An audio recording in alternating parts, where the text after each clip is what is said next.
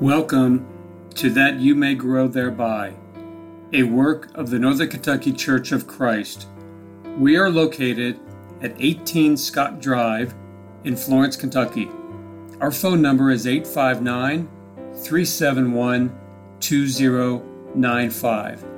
You can also visit us at w w w dot n k c o f c dot com. And now, that you may grow thereby. Thank you for listening to That You May Grow Thereby. My name is Greg Littmer. I am one of the elders of the Northern Kentucky Church of Christ, and I've been looking very much forward to talking to you today. I want to begin with Ecclesiastes chapter one and verse nine. There we find, that which has been is that which will be, and that which has been done is that which will be done. So there is nothing new under the sun. Compromise. Compromise is an interesting word.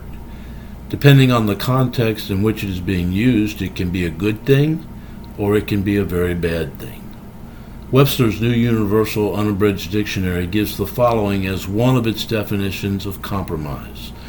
Quote, a settlement of differences by mutual concessions, an agreement reached by adjustment of conflicting or opposing claims, principles, et cetera, by reciprocal modification of demands, end of quote. While the word itself does not appear in the Scriptures, the idea behind the definition of compromise certainly does.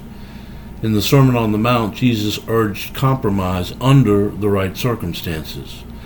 In Matthew chapter five, verse twenty-five, Jesus said, make friends quickly with your opponent at law while you are with him on the way, in order that your opponent may not deliver you to the judge, and the judge to the officer, and you be thrown into prison. By reaching a mutually satisfactory compromise with an opponent or adversary, entering the legal system could be avoided. In this sense, compromise is a good thing. However, under certain other circumstances, compromise would not be a good thing at all. In fact, it can be downright evil. Again, Webster's New Universal Unabridged Dictionary also gives these definitions and sample usages of the word. Quote, an endangering, especially of reputation, exposure to danger, suspicion, et cetera, a concession of one's integrity, and to make a dishonorable or shameful concession. He is too honorable to compromise with his principles, end of quote. In the letters to the churches found in Revelation chapter two and chapter three, we find that compromise in the evil sense was a problem for brethren toward the end of the first century, and it really has not changed. The church at Pergamos is addressed in Revelation chapter two, beginning in verse twelve. Jesus began the letter by affirming his intimate knowledge of their situation. He said in verse thirteen, I know where you dwell, where Satan's throne is. Pergamos, having been bequeathed to the Romans in one thirty-three B C by King Attalus, became the political capital of Asia and as such served as the center of emperor worship. In this way, the brethren in Pergamos were living where Satan's throne is. They were living in the center of emperor worship, doing so during the reign of Domitian. Refusal to worship the emperor meant severe persecution, even death. For the most part, the brethren there had not denied the Lord, even when death entered the church in the city via persecution. As the church to the letter in Pergamos continues, we find the Lord's complaint in verses fourteen through fifteen.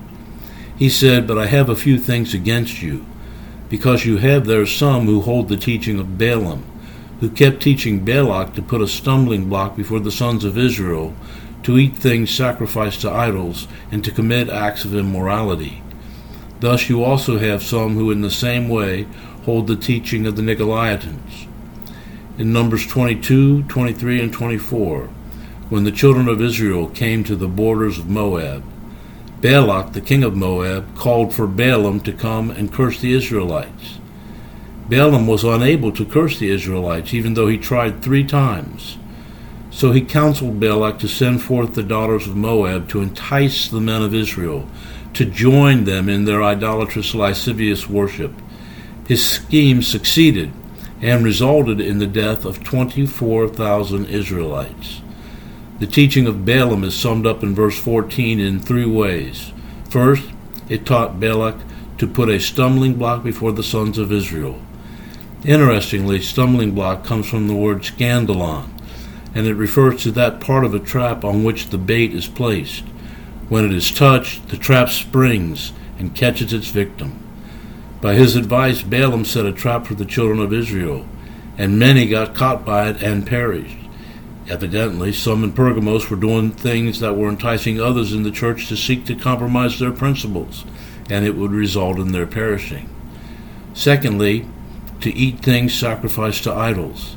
This was not just the eating of meats that Paul talked about in Romans fourteen and First Corinthians eight.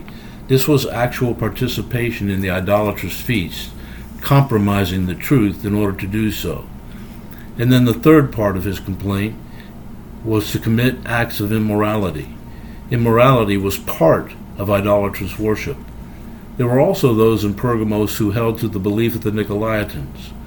There is a little-known fact about this group, except that they were advocates of Gnosticism and participation in the idolatrous feasts and worship because they did not believe such sinful activity mattered.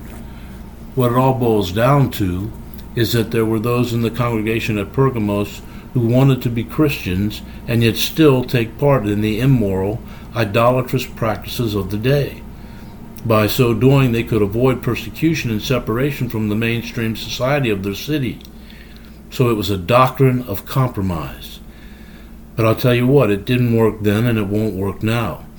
In verse sixteen, Jesus told them, "Repent therefore, or else I am coming to you quickly, and I will make war against them with the sword of my mouth." Compromise. In business negotiations, it can be a good thing. In the arena of government, it is sometimes necessary. Even in the church, brethren need to be willing to make concessions with each other in matters that God has left up to our judgment to ensure peace and harmony. However, in matters of truth and in principles of right, compromise is deadly. In Romans chapter twelve, verses one and two, Paul wrote, "I urge you therefore, brethren, by the mercies of God, to present your bodies a living and holy sacrifice, acceptable to God, which is your spiritual service of worship. And do not be conformed to this world, but be transformed by the renewing of your mind, that you may prove what the will of God is, that which is good and acceptable and perfect." Literally speaking, to be conformed to this world is to be poured into the world's mold. Consider the second definition and sample usage of conform given in Webster's New Universal Unabridged Dictionary. It says, and I quote, "To act in accord with the prevailing standards, attitudes, practices, et cetera of society or a group. One has to conform in order to succeed in this company." Did you ever have the feeling that in order to succeed in the world, be it at school or be it at work, or maybe just among friends and associates, you had to conform to the world? Did you ever feel that you had to act in accordance with prevailing standards, attitudes, and practices of society, even though you knew that much of it was just not right? What happens is that we might find ourselves making shameful and dishonorable concessions and compromise our principles. Excuse me. If I'm going to be poured into the mold of anything, it must be in the mold of Christ. I need to be like him, not of the world. Every time I compromise my principles, and I have done that, I mess up that mold.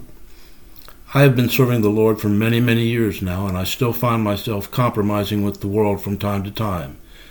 The words of the Apostle Paul in Second Corinthians six, fourteen through eighteen ring clear and true across the ages. He wrote, "Do not be bound together with unbelievers. For what partnership has righteousness with lawlessness? Or what fellowship hath light with darkness? Or what harmony has Christ with Belial? Or what has a believer in common with an unbeliever? Or what agreement has the temple of God with idols? For we are the temple of the living God, just as God has said, I will dwell in them and walk among them, and I will be their God, and they shall be my people. Therefore come out from their midst and be separate, says the Lord, and do not much touch that which is unclean, and I will welcome you. And I will be a father to you, and you shall be sons and daughters to me, says the Lord Almighty. compromise, acceptable at times, evil at others. Thank you for listening.